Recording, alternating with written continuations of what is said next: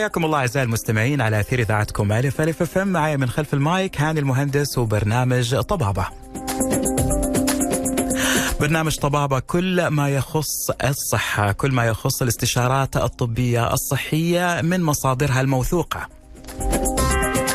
وعلى أثير إذاعتكم ألف ألف FM مع برنامج طبابة حتلاقوا بعض طبعا الإجابات وبعض التثقيفات الصحية وبعض المعلومات اللي فعلا الواحد يحتاجها بطريقة احترافية. موضوعنا اليوم جدا جميل. أقدر أسميه موضوع إحنا بنعاني منه بس بصمت. عارفين كيف؟ يعني الواحد يحس فيه لكن ما ممكن ما بيعمل فيه أي شيء ممكن يفوت الأوان. دائما أقول ما تأخر عليك الطريق ما تأخر عليك القطار ما تأخر عليك إنك فعلا تسأل وبالتالي تستفسر. قبل كل شيء أقول حلقة برنامج طباب اليوم برعاية الدكتور سمير عباس رعاية تنبض حبه. وأذكركم طبعا بأرقام التواصل مع دكتورنا ونجمنا لليوم. طبعا كل اللي عليكم إنكم ترسلون رسالة بالواتساب. حلو. اللي هو واتساب إذاعة الف ألف FM. الرقم بقوله بهداوة إن شاء الله. 055 66 89 001 رقم التواصل ال direct أو المباشر بالهاتف 012 616 1100 ومعانا طبعا من أحد الأعضاء المعروفين البارزين بمستشفى دكتور سمير عباس الدكتور أحمد علي فلاته. استشاري الأعصاب واعتلالات الحركة والأمراض العصبية الطرفية. أستاذ مساعد في جامعة تبوك أيضا حاصل على البورد الكندي في طب الأعصاب. عضو بالجمعية السعودية للأمراض العصبية الطرفية وعضو بالجمعية الأمريكية للأمراض العصبية الطرفية. يا هلا وسهلا فيك منورنا دكتور. الله يحييكم شكرا على الاستضافة. ونشكرك على تواجدك اليوم وحنشكرك كمان أكثر اللي جاوبت على بعض الاستفسارات المهمة في هذا الموضوع لأنه يبين إنه هو غامض ولكن إحنا بنتثقف وكل يوم بنتعلم جديد. دكتور إحنا لو تكلمنا عن الجهاز العصبي عموما هو من أحد الأجهزة الهامة جدا في أجسامنا. حلو؟ في كثير من الأمراض اللي ممكن تسبب خلل في الجهاز العصبي وطبعا من ضمنها مشاكل الأطراف العصبية الطرفية. نبغى نتكلم عن وش هو بالتحديد لما تقصد أنت بكلامك يا دكتور آلام الأطراف العصبية المزمنة، هل هو التهاب؟ هل هو اعتلال؟ وش هو بالتحديد من تعريفك الشخصي؟ طيب بسم الله الرحمن الرحيم والصلاة والسلام على سيد المرسلين. في في البداية طبعا لازم نعرف تركيبة الجهاز العصبي جدا جدا بسيطة. نعم. عندنا الجهاز العصبي المركزي اللي هو يتكون من الدماغ والحبل الشوكي وبعد كده عندنا الجهاز العصبي الطرفي اللي هو يتكون من ال roots اللي هي الجذور الأعصاب وبعد كده ال plexus وبعد كده تيجي الأعصاب الطرفية. طبعا غالبا إحنا لما نتكلم عن الأعصاب الطرفية إحنا بنتكلم عن الأعصاب اللي بتكون في الأطراف تكون موجودة في في الأيادي والأرجل. أو تكون في أطراف الصدر على نهاية القفص الصدري جميل. أو في البطن حلو. فهذه الأعصاب الأمراض اللي تأثر عليها والأمراض اللي أو والأعراض اللي تسببها تكون تختلف تماما عن ال عن ال عن الأعراض اللي تيجي في الجهاز العصبي المركزي وتختلف كمان عن الامراض عن الأعراض اللي يطلعها الجهاز العصبي المركزي فالت... فالأسباب حقت الأمراض مختلفة والأعراض وال وطريقة ظهور المرض مختلفة. ونفس زي ما تفضلت إنه مختلفة تماما عن الجهاز العصبي. هذه أطرافها. زي ما تفضلت بس بعيد إنها بتكون دائما في الأطراف زي القدمين واليدين وأطراف الصدر طبعا زي ما تفضلت في أماكن معينة. yeah. طيب لو تكلمنا أنت حضرتك قلت كلمة حلوة. قلت أعراض وأسباب مختلفة صح؟ مظبوط. طيب دكتور لو سألناك دكتور أحمد تتعدد الأسباب أكيد. وش هي أسبابها؟ هل هي أمراض؟ هل هي جينات؟ هل هي مشاكل في في طريقة الأكل والشرب؟ هل هو تعامل خاطئ مع الجسم؟ أكيد في أسباب معينة بتؤدي لمشكله طبعا آلام الأطراف العصبية المزمنة. طبعا الأعصاب بتتأثر بأشياء جدا كثيرة سواء كانت من الأشياء اللي حوالينا من الإنفايرمنت الطبيعة سواء كانت من أدوية بناخذها سواء كانت من أمراض ثانية تاثر على الأعصاب وهذه تقريبا هي البلك هذه المعظم الأشياء اللي اللي بنشوفها إحنا في العيادة هي عبارة عن أمراض أخرى تسبب مشاكل في الأعصاب و... جميل. ودائما إحنا بنحاول نثقف الناس على ها كيف تس... كيف نحاول إننا نحمي نفسنا من هذه الأمراض عشان لا تأثر على الأعصاب. فالأعصاب الطرفية عاده المسببات لل... للأمراض فيها آه، جدا كثيرة ولكن باختصار باختصار خلينا نقول إنها بسبب التغذية مثلا نقص الفيتامينات زي فيتامين B 12 آه، ال folic acid حمض الفوليك أو أو الفيتامينات الثانية زي B 1 أو بسبب أمراض ثانية مثلا زي أمراض الغدد أو أمراض السكري. لا سمح الله بعض الناس تجيهم سرطانات برضو تأثر لهم على الأعصاب. في ناس بتأخذ أدوية كيماويات تأثر على الأعصاب. وفي أدوية قلب برضو تأثر على الأعصاب. يعني ال list الليسته تطول وتطول وحتى هذا غير المدخنين برضو المدخنين مو هم برا الموضوع لأنهم بيحرقوا حتى الفائده اللي في الجسم فممكن يصير لهم هذه المشكلة في الأعصاب. وي كان سي ذات ولا تو بي اونست ما يعني الواحد لازم يكون شوية كمان آه، دقيق direct direct التأثير المباشر من التدخين على الأعصاب آه، الرئه أكثر هي صعب. يعني ما هو ما هو موجود ولكن التدخين طبعا ضار بشكل عام. طيب إحنا عشان نعرف إنه إن شاء الله ربي يسلم الجميع يا رب دكتور أحمد نقول ولكن كلمنا عن بعض الأعراض اللي تبين إنه الشخص عنده مشكلة في الأعصاب الطرفية أو التهاب في الأعصاب الطرفية، أكيد في أعراض معينة تحضرك. طيب أنا بقول لهم بكلم الناس بلغة سهلة عشان يعرفوا متى يروحوا لدكتور الأعصاب ومتى يعرفوا إنه عندهم مشاكل في الأعصاب. هذا اللي محتاجينه فعلا. آه في عندنا في عندنا حاجات آه جدا مهمة والإنسان ما ينتبه لها. آه أول حاجة نقص الإحساس في الرجول إذا أنت بدأت ما تحس في أطرافك أو حسيت إنه مثلا بتمشي الجزمه بتخرج أو الله يكرمكم الصندل بيخرج من رجولك ما أنت عارف أو بديت تمشي في الشمس وما تحس لازم تروح لدكتور أعصاب هذا تنميل يصير ولا؟ مو تنميل نقص في الإحساس ما في إحساس قوي في الموضوع أيه. أوكي. نسميه إحنا نمنس طبعا أنا دائما نعم. أركز مع مع المرضى على ما أنا ما أركز كثير على حكاية إيش إيش الكلمة اللي اختارها للوصف بقدر ما يوصف لي بالضبط هو إيش حاسس. لأنه أحيانا إحنا نستخدم الكلمات بطريقة مختلفة. في ناس يقول لك ال numbness معناها تنميل اللي هو tingling آه، إحنا نقول تنميل صح اللي هو هم يلخبطوا. هو مو تنميل هو عدم إحساس. وفي بعض الناس يستخدموا كلمة التنميل على أساس إنه يقول لك إن يدي ماني قادر أحركها. فأنا مرة حذر في استخدام الكلمات. فدائما الناس أخليهم يشرحوا لي بالضبط هو إيش اللي صاير معاه. فواحدة من الأشياء اللي هو اذا إذا حسيت نفسك ما أنت قادر تمشي في الظلام ما أنت عارف رجولك فين تضطر تفتح اللمبات لازم تشوف دكتور أعصاب. والحاجة اللي بعدها اللي هي إنك تحس بالوخز إنه في كأنه في دبابيس في رجولك هذا اللي هو التنميل. مم. التنميل هذا برضو من الأشياء اللي تحدث في الأطراف تكون في مضايقة في الرجول. في أحيانا أشياء تيجي في في الأعصاب اللي هو الشعور اللي ما يتوصف. أحيانا يجي لك رجلي تضايقني ماني عارف إيش فيها. بس مو هو ألم. ما هو الم مو عارفين ما هو بالتحديد. ما يقدر يوصفها. وهذه برضه من ال... نسميها يعني إحنا في في الميديسن بن... بنحط لها مصطلحات ولكن المريض أحيانا لما يجي العيادة يقول لك والله رجلي تضايقني. طب الم لا طيب تنميل لا ضغط لا. لا. ف... فلما تفحص وتلقى إنه عنده نقص في الإحساس وهذه تكون واحدة من الاعراض حقت الأعصاب أحيانا تلخبطنا مع القدم مع الرجل المتململة. الحاجة اللي بعدها برضو اللي هو حكاية الحرقان في الرجول بيرنينج سensation يحس إنه رجله تحرقه كانها على نار.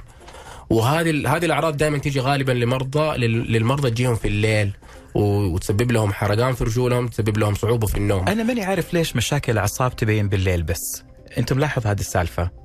يعني تبين فترة النوم أكثر. يا هو غالبا آه، طبعا آه، التفسير التفسير العلمي صراحة لها ما هو ما هو مرة يعني دقيق. ما عندنا يعني ما يعني عشان عشان أكون صريح معك ما أعتقد إنه في أحد يقدر يشرحها لك بالضبط ليش يصير في الليل.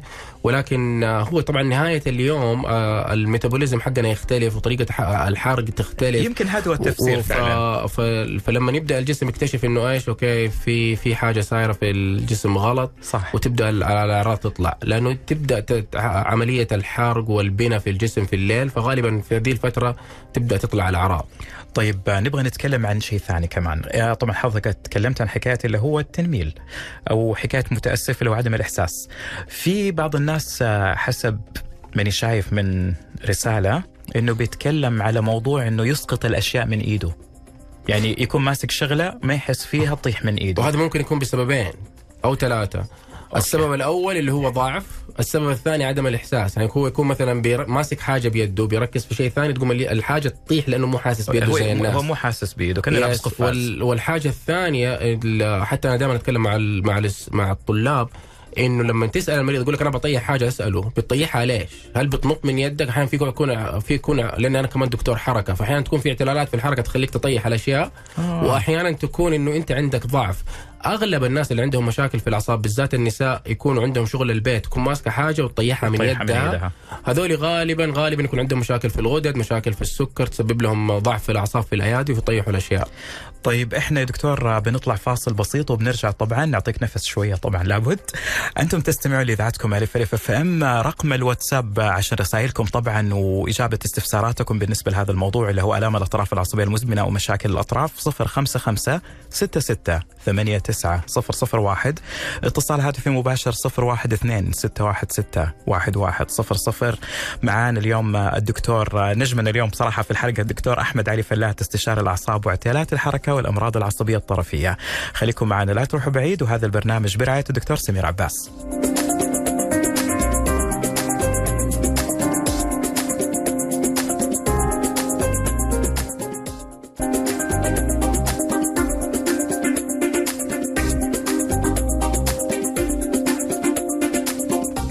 حياكم الله أعزائي المستمعين على أثير إذاعتكم ألف ألف في برنامج طبابة برنامجكم الطبي الصحي الأول. طبعا هذا البرنامج برعاية الدكتور سمير عباس ورعاية تنبض حبا. وطبعا عندنا من أحد أعضاء مستشفى الدكتور سمير عباس. معانا طبعا الاستشاري الدكتور أحمد علي فلاتة. استشاري أعصاب واعتلالات الحركة والأمراض العصبية الطرفية وأستاذ مساعد في جامعة تبوك. بالإضافة أنه حاصل على البورد الكندي في طب الأعصاب وعضو بالجمعية السعودية للأمراض العصبية الطرفية وعضو بالجمعية الأمريكية للأمراض العصبية الطرفية. منورنا دكتور. تسلم. الله يسلمك طبعا دكتور إحنا وصلنا عند موضوع معين اللي هو الأسباب. حلو؟ وطبعا أنت ما شاء الله عليك تكلمت عن الأسباب كلها. ولكن في أسباب يعني بعض الناس سألوا عنها. بالرسائل حقت الواتساب وأذكركم رقم الواتساب 055 66 89 001 هو في بس سؤالين عشان نودي اللغط لو كان موجود. في بعضهم يقولوا مرض الضغط والسكري له علاقة مباشرة بحكاية الاعتلالات أو المشاكل اللي بتصير في الأطراف العصبية؟ طبعا الضغط له تأثير مباشر على ال على ال على الجهاز العصبي المركزي. جميل. لو جيت سألتني لو جينا سألنا مثلا تكلمنا مع الناس وقلنا لهم إيش أو تكلمنا مع الأطباء وقلنا لهم إيش الحاجة الوحيدة اللي تغيرها عشان لا تجيك جلطة في الدماغ تقريبا الضغط رقم واحد حيطلع. الضغط. الضغط رقم واحد. الضغط is dangerous الضغط is bad news أحس القاتل الصامت اللي إحنا ما ندري عنه. من الأشياء الرهيبة اللي تسبب جلطات في الدماغ. فالضغط صراحة جدا خطير. لكن بالنسبة للأعصاب الطرفية السكر. تقريبا إحنا عندنا السكر بالذات السكر ال type 2 اللي هو النوع الثاني. طبعا عندنا منتشر مرة كثير وهو بيسبب مشاكل كبيرة للأعصاب اللي هو بسبب الأكل. مع الأسف الشديد يعني. فعلا. ففعلا لإجابتكم دكتور يقول الضغط السكر ممكن يكون له علاقة فعلا ولكن في عندنا اتصال ضروري ناخذه ونقول يا هلا وسهلا. حياك الله حبيبي من معانا؟ السلام عليكم. آه وعليكم السلام. تعرفني باسمك الله يسلمك ومن وين تكلمنا؟ أحمد من جدة. أحمد معك الدكتور طبعا. أحمد تفضل بسؤالك. بس أحمد بعد ما حناخذ سؤالك تسمع الإجابة بالراديو. طيب؟ أبشر أبشر. يلا تفضل. دكتور معك الأستاذ أحمد. تفضل أستاذ أحمد. دكتور. الحمد لله الله يحييك. أنا عندي أقدامي أشدها يعني أحركها غصبا عني الأقدام. وهذا يسبب لي آلام وأحس بالحرارة يعني يعني حركة لا شعورية بالقدم وحرارة كمان أثناء النوم مثلا. الحركه الحركة تجيك في الليل؟ لا 24 ساعة. آه. آه okay. انت و يعني أحركها بس ما أقدر أقاوم. يعني ما أقدر أقاومها ما أقدر أوقفها. أحركها غصب عني. تتحرك أنت صارت لك أي مشاكل من أول عمليات عملت عمليات في الظهر في لا عمليات في الظهر لا. ما, ما okay. طيب مريض سكري الله يسلمك أخوي أحمد. لا لا ما عندي سكر الحمد لله. طيب أحمد يلا اسمعنا الآن الإجابة بتجي من الدكتور. خليك معانا واسمعنا على الهواء. طيب؟ طيب. طيب بالنسبة للشكوى. الحركة اللا شعوريه في الرجل والحرارة اللي يحس فيها في الأقدام. طبعا الحركة اللي اللا إرادية المفروض لازم أشوف. أنا برضو تخصص اعتلالات حركة فلو شفتها ممكن حاعرف إيش اللي ساير الحركة اللا إرادية تقريبا لها أسباب مرة كثير. يعني ممكن ممكن تكون في أشياء نادرة آه، خصوصا لما تيجي مع الألم في حاجة نسميها painful leg moving toe syndrome which is extremely rare. أنا شفت لي ثلاث أربع يعني حالات. قليلة هذه الحالات. أيوه هو نعم. عبارة عن ألم في ال في ال في ال في, ال في الرجول مع حركة في القدم غير غير إرادية وما يقدر يسيطر عليها. زي الرعشه كذا أيوه. وهذه هذه ممكن تتعالج. يعني في في سواء أنا هنا موجودة وفي أربع خمسة دكاترة في جدة ممكن يعالجوها. في كمان برضو ثلاث أربع دكاترة يعالجوا ال painful leg movement toe syndrome في مكة. آه أحيانا أحيانا الناس هذول بتجيهم حركات لا إرادية آه بنسميها pseudoathetosis. حركات كذا تجي مع مع مع الأعصاب مع الضعف في الاعصاب. بنشوفها أحيانا بس ما تكون آه، ما تكون يكون الألم لحاله يعني يكون الألم من من نفس مرض الأعصاب والحركة من نقص الإحساس في الأعصاب. فهذه برضو من الأشياء اللي نشوفها تزيد كمان بس ما تيجي بشكل متكرر أو على طول. فهو المفروض إنه أحد يشوفه عشان يعرف بالضبط إيش نوع طب دكتور أبغى اسالك آه، طبعا هو قال كلمة عن حكاية الحرارة. والحرارة يعني. الشعور بالحرارة هذا من ضمن الأعراض؟ هذا الشعور بالحرارة أحيانا الناس اللي يكون عندهم عشان كذا أنا أحيانا أقسم ال- الأعراض. نعم. الأعراض تتقسم إلى أشياء بوزيتيف اللي هي أعراض تسبب لك آه، أعراض تكون لها مثلا زي الحرارة زي التنميل هذه نسميها positive واحيانا تكون negative positive إيجابي وسلبي وسلبي السلبية okay. زي نقص الإحساس مثلا حلو. هذا سلبي ف...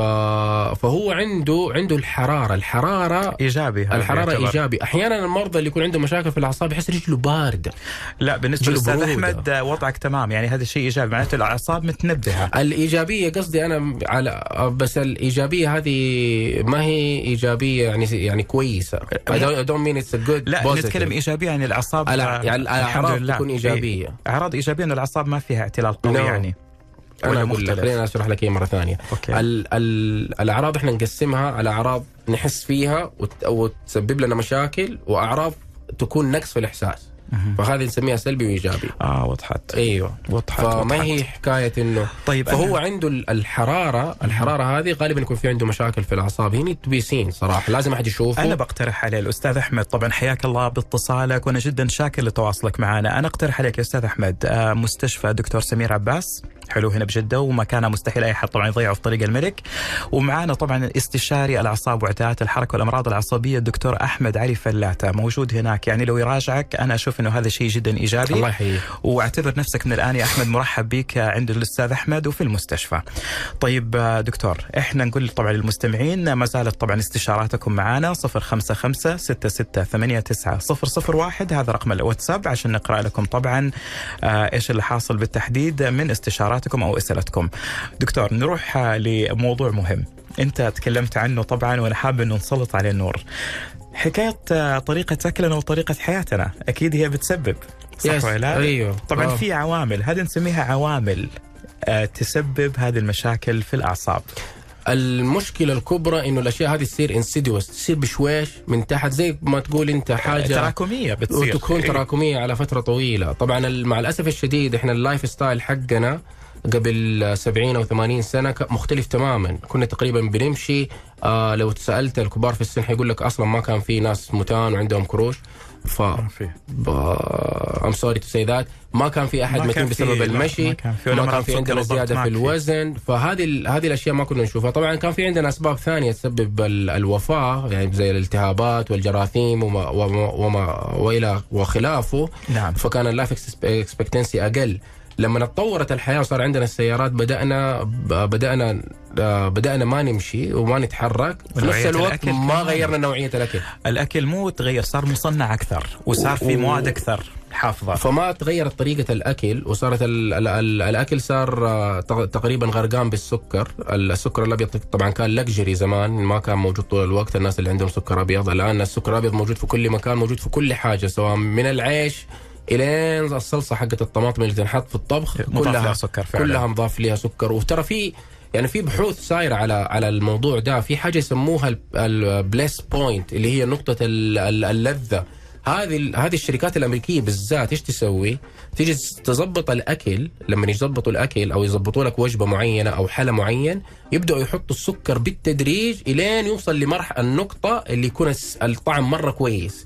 بعد هذه النقطة الطعم يصير سيء، فهم يوقفوا هنا، يوقف عند نقطة معينة. يوقفوا عند النقطة اللي الطعم يكون perfect لمعظم الناس. آه. بعدها يصير الطعم هذه ال bliss point هذه ترى مدروسة. الناس لما تحط السكر في المنتجات المع- المعلبة والمغلفة ترى ما هو محطوط اعتباطا 2.5 جرام ولا 3 3 جرام سكر لما تشوفها it's not haphazard هذه موج- موجودة على basis حقت ال addiction في الدماغ للسكر. هو يعتبر نوع من الإدمان ترى السكر. طبعا. 100% فهذه هذه الحاجة ليش؟ عشان ترجع مرة ثانية تشتري نفس ال product. هذا هذا كله عشان ترجع تشتري نفس ال product مرة ثانية.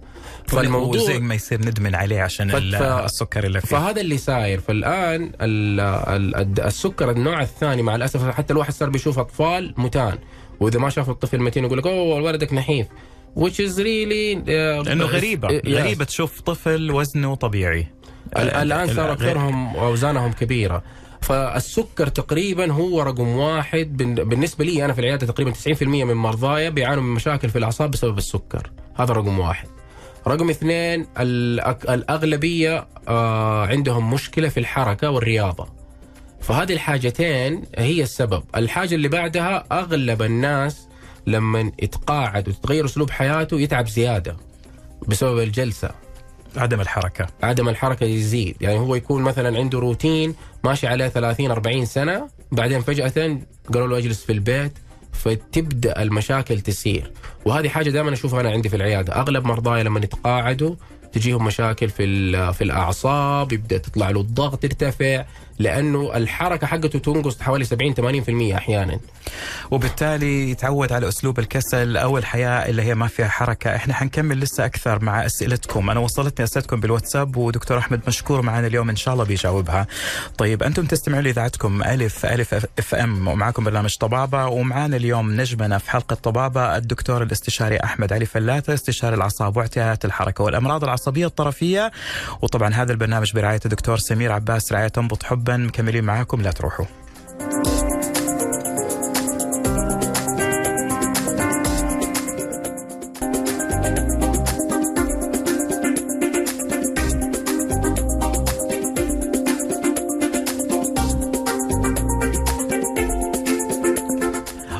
طيب مكملين معاكم برنامج طبابة على أثير إذاعتكم ألف ألف أف أم. بنتكلم اليوم عن التهاب الأعصاب وبالتحديد آلام الأطراف العصبية المزمنة. وطبعا مرافقنا اليوم دكتور أحمد علي فلاتة استشاري الأعصاب واعتلالات الحركة والأمراض العصبية الطرفية. الطرفية متأسف. أستاذ مساعد آه، في جامعة تبوك حاصل على البورد الكندي في طب الأعصاب عضو بالجمعية السعودية للأمراض العصبية الطرفية وعضو بالجمعية الأمريكية للأمراض العصبية الطرفية. طبعا آه، هذا البرنامج برعاية الدكتور سمير عباس وجينا طبعا من مستشفى الدكتور سمير عباس الدكتور أحمد. أنت منورنا اليوم بالاستوديو. الله يسلمك. طبعا آه، عشان لا يزعلون علينا المستمعين آه، بنجاوب على بعض استفساراتهم. حنبدأ بأبسطها وننهيها بعقدها. طبعا في سؤال جاوبنا عليه. بس أنت برضو تذكروا بالإجابة. طبعا آه، علي محمد يا أهلا وسهلا فيك يا علي. علي بيتكلم يقول دكتور السلام عليكم. أنا عندي حرارة في القدم. حرارة في القدم. أتكلمنا عنها قبل شوي. هل يعتبر هذا مرض؟ أي الحرارة في القدم طبعا آه، احتمال كبير تكون هذه أعراض آه، اعتلالات في وال- وممكن تكون بسبب السكر أو ممكن يكون الش- الشخص عنده كمان مشاكل في الكوليسترول.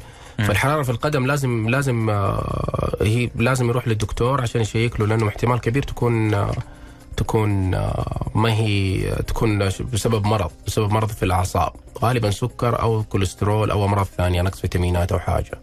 فيعتبر ممكن فيعتبر يكون yes مرض فعلا. yes. لا يغنيك عن مراجعة الطبيب، المعالج. الطبيب.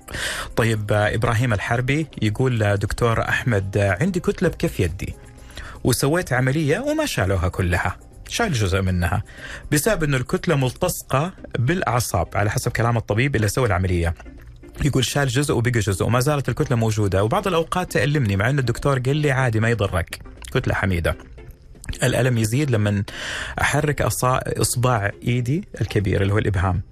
فايش رأيك يا دكتور؟ هل هذه لها علاقة بال يعني بآلام الأطراف العصبية المزمنة؟ آه هذه لا ما لها علاقة هذا مرض لحاله مختلف وطبعا هذا علاجه بالجراحة طبعا الدكتور اللي شر له ال- ال- الكتلة في في حاجة ال- العصب هذا اللي هو ال median nerve هذا حركي وحسي فيمكن الدكتور ما يبي يشيل كل الكتلة كاملة عشان لا يخرب له الحركة حقت العصب اليد. كمان. في اليد إيوه. فبس يحتاج له مراجعة ويراجع مع الطبيب كل فترة عشان يشوف إذا كان زادت أو كبرت. وربنا يشفيه إن شاء الله. بال- بالسلامة إن شاء إيه. الله فعلا. وبعدين بإذن واحد أحد مع ال- أنا أقول دائما الوقاية خير من العلاج وقايتك ومراجعتك حتكون هي أفضل علاج بالنسبة لك وما تحتاج اي عمليه إن شاء طبعاً. الله. قدك سويت واحدة يكفي. طيب آه، نروح للسؤال اللي بعدها. يقول لك السلام عليكم ورحمة الله وبركاته. تحية لك يا دكتور أحمد. آه، يقول آه، استفسار عندي. وإحنا تكلمنا عنه بس هو بيستفسر عنه. يقول أشعر بوخز زي الإبرة في أصابع يد اليسرى. حلو. وخاصة الإصبع الأوسط. وأحيانا كل الأصابع وما يخليني أنام في الليل لأنه الوخز يزداد في الليل. أبو رضوان أبو رضوان إن شاء الله بنجاوبك على استفسارك. إيش رأيك؟ آه، بنسبة كبيرة ال- أبو رضوان بيشتكي من آه، آه، اللي هي متلازمة النفق الرسغي آه، طبعا هذه بتيجي لل- للناس أحيانا يكون عندهم سكر أحيانا يكون عندهم مشاكل في الغدد أو الهرمونات أحيانا يكون بياخذوا أدوية أو حاجة وتيجي مع كبر السن. مع نوعية الشغل اللي يشتغله إذا كان مثلا يشتغل إذا كان handyman وبيسوي شغل مرة كبير كان في حركة دائرية في اليد. حلو. فإيش اللي بيصير؟ يصير في الليل إنه ح- وكمان إحنا لما نكبر في السن في عندنا زي ال band ربطة كده ربنا خالقها رابطه عشان تمسك الأربطة والأعصاب وال... وال... والوعاء الدموي يمر تحتها. فهذه أحيانا تنقص فيها الموية وتنشف وتبدأ تصغر وتضغط على الأعصاب. طبعا وتضغط على الأوتار والاعصاب والعصب. نعم. فالعصب هذا اللي هو برضه ال median هذا العصب الحسي والحركي فيسبب التنميل. لما ينام في الليل غالبا هو بيحط يده تحت خده أو بيحط أو, يده بتنتني. فيزيد التنميل. فكل اللي يسويه لازم يشوف دكتور أعصاب يفحصه يتأكد آه يسوي له يمكن تخطيط وبعدها إذا كان هذا يمكن يحتاج دعامة بس يحتاج يشوف دكتور أول. آه، طيب أنا أقترح عليه فعلا يجي عندكم في المستشفى. آه، مستشفى دكتور سمير عباس وعندك دكتور أحمد علي فلاتة لن تجد أفضل. فأقول لك بالعكس حياك الله أعمل موعدك والصحه حلوة لا حد يهمل فيها.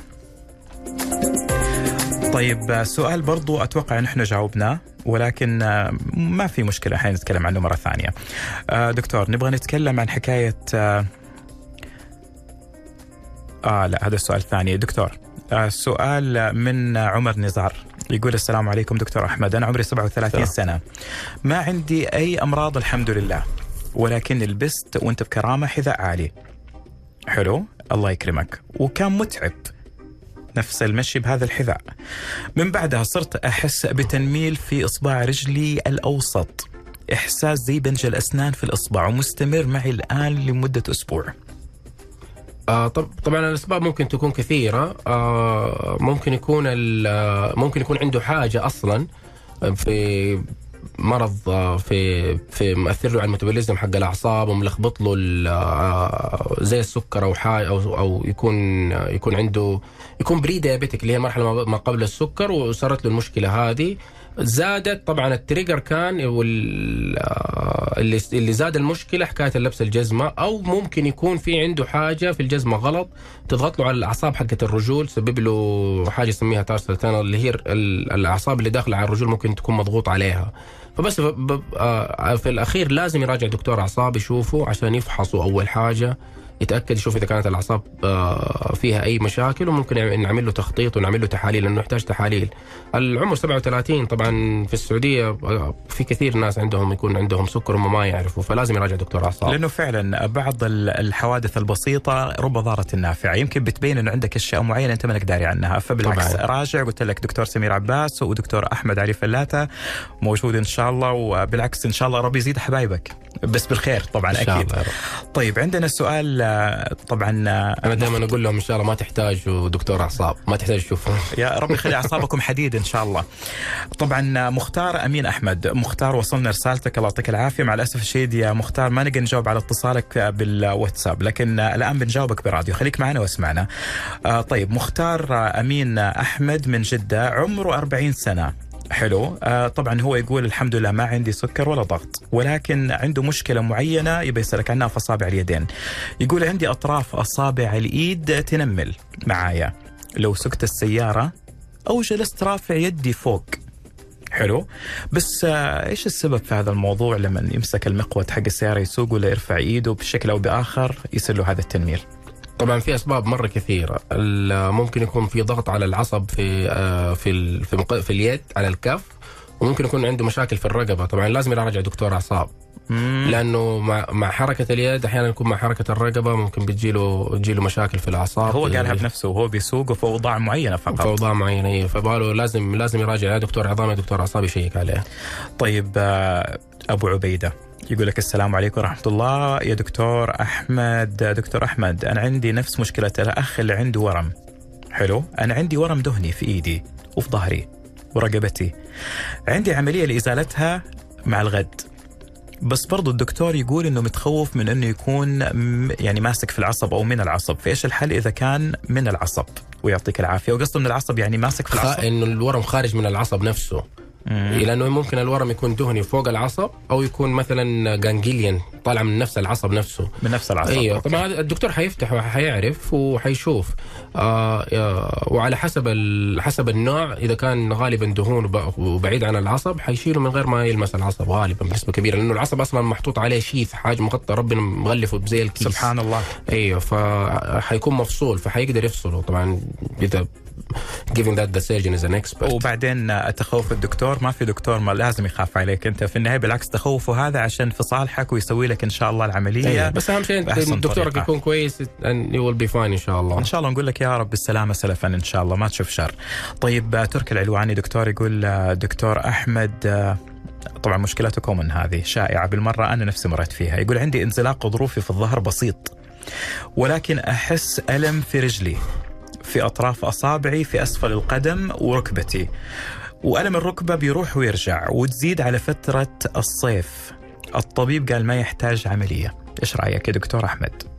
آه طبعا هذا يعتمد على عوامل كثيرة. إذا هو يقدر يمشي أموره كويسة آه بالإضافة إلى إنه الانزلاق في ال في ال MRI في في الرنين المغناطيسي كان كان معقول وما في خطر في المستقبل وال- والأمور كانت كويسة العظام كويسة ال joints كويسة المفاصل بين هذه كلها كويسة فغالبا الجراح طبعا ياخذ قرار إنه ما ما يسوي له ما عمليه يحتاج عملية. والعلاج الطبيعي in good hand ترى الناس تتشافى. صح العلاج الطبيعي التمارين الرياضية الكويسة آه، 100% وطبعا الانزلاق الغضروفي هذا شائع لعدة أسباب بس هذا. مو موضوعنا اليوم. طيب آه، دكتور سؤال أخير بس لو سمحت. آه، طبعا آه، معانا إي معانا سيدة. حلو. تقول آه، دكتور أنا عمري 63 سنة. حلو. وزني 58 السكر التراكمي 6 ونص. تقول أعاني من مشكلة غريبة من ألم في أكواع الإيد من فترة. هل هذه لها علاقة بالأعصاب؟ غالبا إذا كان بس الألم في الأكواع فقط. احتمال كبير يكون لا. لأن الام الأعصاب ما طبعا لازم أعرف نوع الألم بالضبط. إيش إيش وصف الألم عشان أقدر أحدد بس غالبا إذا كان كذا لوكال مرة في, أحسه في في. الكوع غالبا لا ما له صلاح في الأعصاب مرة كبيرة لأنه هي ما قالت تنميل ما قالت شيء يعني ما حسيت إنه- بس بقول لها آه، ما دام السكر حقك عالي 6.6 is not- يعتبر عالي. يا أنا ال target حقي في العيادة 5.7 وأقل ال ال آه، ليش؟ لأنه في في دحين في ناس عندهم سكر لما يسوي التحاليل إحنا بالذات ال- اللي هو حق الصيام حق ال two hour هذا اللي ياخذوا فيه اللي يشربوا 75 جرام سكر. هذا التحليل أحيانا يطلع يطلع لك النتيجة يكون فيها gray zone ما المريض ما عنده سكر ولكنه ما هو طبيعي. إنه زايد عن ال gray zone هذه تخرب الأعصاب. الناس أحيانا يكونوا في ناس في ال gray zone تجيهم مشاكل في الأعصاب. فأنا مرة sensitive على حكاية الأرقام. أغلب الناس يقول لك والله التراكمي حقي أقل من ستة it's okay يا في in the next five year خلال الخمس سنوات الجاية إن شاء الله ما تجيك جلطة في الدماغ ما تجيك جلطة في القلب أمورك كويسة. بس برضو الأعصاب بتخرب. والحاجة الثانية أنا في العيادة ال target حقي مو الخمس سنوات أنا ال target حقي انه أنا دائما أقول للمرضى إنه ال target حقي إنه الإنسان يوصل ل 90 ف اللي هو الطبيعي. انك تعيش ل 90 سنة. آه أنا فكرت السكر يكون أيوة، 90 أنا- لا، أنت أنا تتكلم ال target 90 I don't- عمر. أنت بتتكلم أيوة. إن الواحد يزيد عمره إن شاء الله بالصحة. أيوه طبعا. وعشان تحافظ على صحتك في أشياء بيدك وفي أشياء ما هي بيدك، الأشياء اللي ما هي بيدك لا سمح الله ربنا ابتلاك بسرطان بحاجة. هذه this is out of your hand. هذه ما هي أنت ما تسيطر عليها. لكن أكلك وشربك وضغطك المرتفع وسكرك العالي this is in your hand. هذه في يدك. هذه التحكم بيدك. فأنا دائما أركز على إنه ال التراكمي حقك 6.6 بالنسبة لي. please يعني وهذا مرة ترى يعتبر طيب. واغلب الدكاتره حيقولوا لها طيب بس أنا بالنسبة لي please work hard انك تنزليه لأنه كل ما تنزليه ويوصل للطبيعي اللي هو 5.7 وأقل حيكون حياتك تكون أحسن نومك يكون أفضل بإذن الله. والأعصاب تكون أفضل. طيب إحنا بنطلع فاصل مع دكتور أحمد علي فلاتة طبعا استشاري الأعصاب واعتلالات الحركة والأمراض العصبية الطرفية من مستشفى الدكتور سمير عباس معكم خلف المايكان المهندس. إحنا حنكون معكم في الفقرة الأخيرة حنتكلم عن الوقاية والعلاج. لا تروحوا بعيد.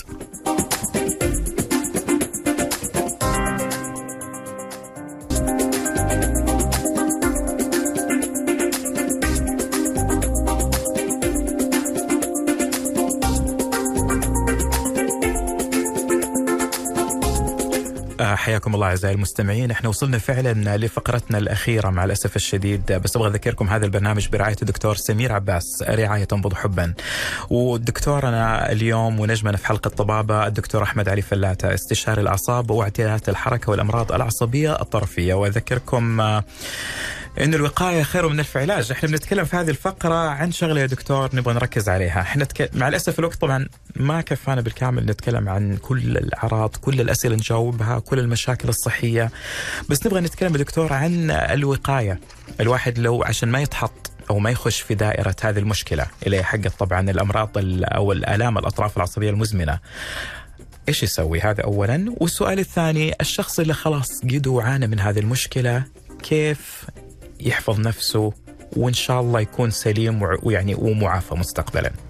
طيب بالنسبة للسؤال طبعا عام فأنا حجاوب إجابة عامة الفكرة الأولى هي بالنسبة للمشاكل الأعصاب الأغلب عندي السكر فأول حاجة أول حاجة اللي هي الحاجة إحنا ما إحنا متعودين عليها نعم. في مجتمعنا ألا وهي زيارة الطبيب لازم يكون في عندك ال regular check up تشوف الدكتور تعتمد على الايش تختلف من من عمر لعمر. آه في الأعمار الكبيرة ممكن تكون كل ثلاثة شهور في كل ما واحد صغير كانت مثلا كل سنة بعدين تصير كل ست شهور. الفكرة منها إنك تشوف التحاليل تشوف الضغط تشوف السكر. فهذه غالبا إن شاء الله طبعا مع التحول حق المملكة العربية السعودية ومع الرؤية حيكون المراكز الصحية لها دور مرة كبير. فلازم كلنا نزور المراكز الصحية ونفحص ونطمن على على على نفسنا.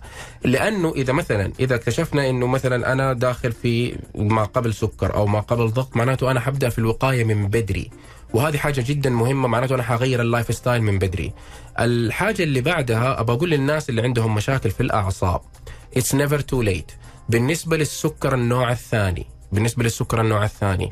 ترى الدكتور وظيفته جدا بسيطة. حيجي حيفتح الوصفة ويكتب حبة ويديك الوصفة. Which is simple job. يعني ما هي صعبة. لكن 90% من الشغل يصير في البيت يصير في حياتك الشخصية. فركز على ال lifestyle ركز على أنت إيش بتاكل.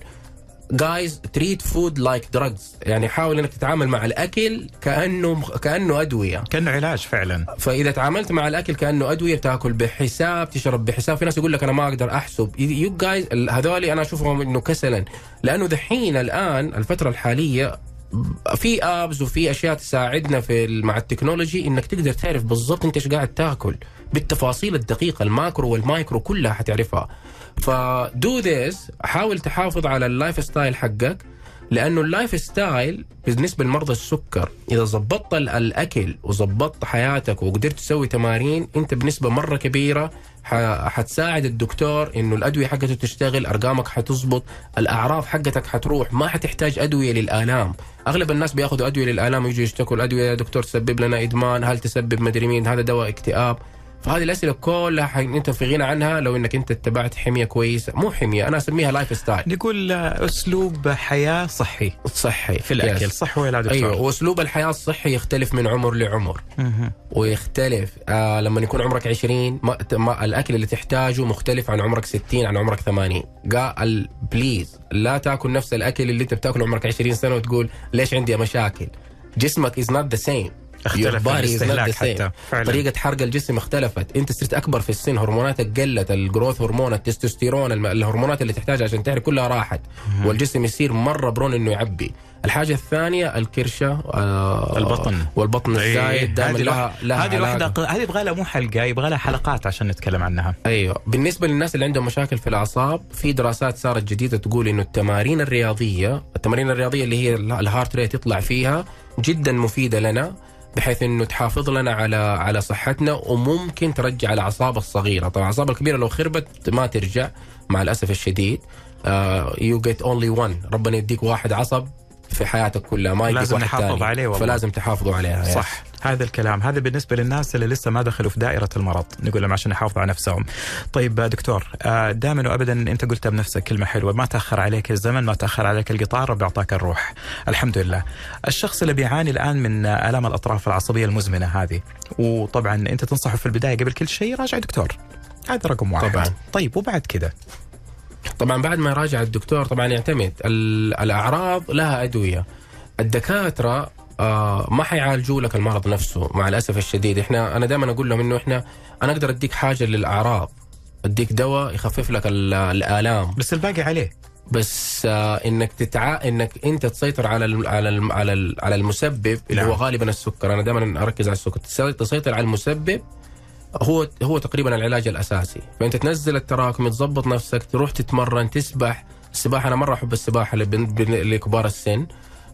تروح تسبح تسوي رياضة وتغير الأكل وبإذن الله إنه أمورك حتظبط بإذن الله فالموضوع مو مجرد أروح لدكتور ما هي حبة. لأنه لا. الدكتور ترى مرة سهل I, I usually say the doctor job is to throw pills at patients أسهل شيء بالنسبة له. ترى رشدت ك- كم اسم دواء انتهى الموضوع؟ ولكن هل حتعيش أنت مدمن على أدوية عشان تتعافى؟ ودك أنت تتحرر من هذا الشيء من الأدوية من التعب من الإرهاق؟ بس أنا دائما أقول المراجعة الدورية للدكتور لابد منها. يس هذه مهمة. عشان شيء عشان الدكتور يراجع معك شوف تطورك في الحالة كيف عامل صح؟ طبعا. تروح الأعراض وبعدين اقطع الدكتور وش استفدنا؟ أيوه طبعا ال- المراجعة لازم تكون على طول. ال- الحاجة اللي أنا بركز عليها إنه آه بالذات دكاترة الأسرة أطباء الأسرة لازم دائما لازم كل واحد يكون عنده طبيب يتكلم معاه دائما يكون قريب منه عشان يق- ويكون فاهم أسلوب حياته من فوق لتحت. ال- الدكتور اللي يكون فاهمك وتكون قريب منك هذا يقدر يساعدك يقدر يغير لك في أسلوب حياتك.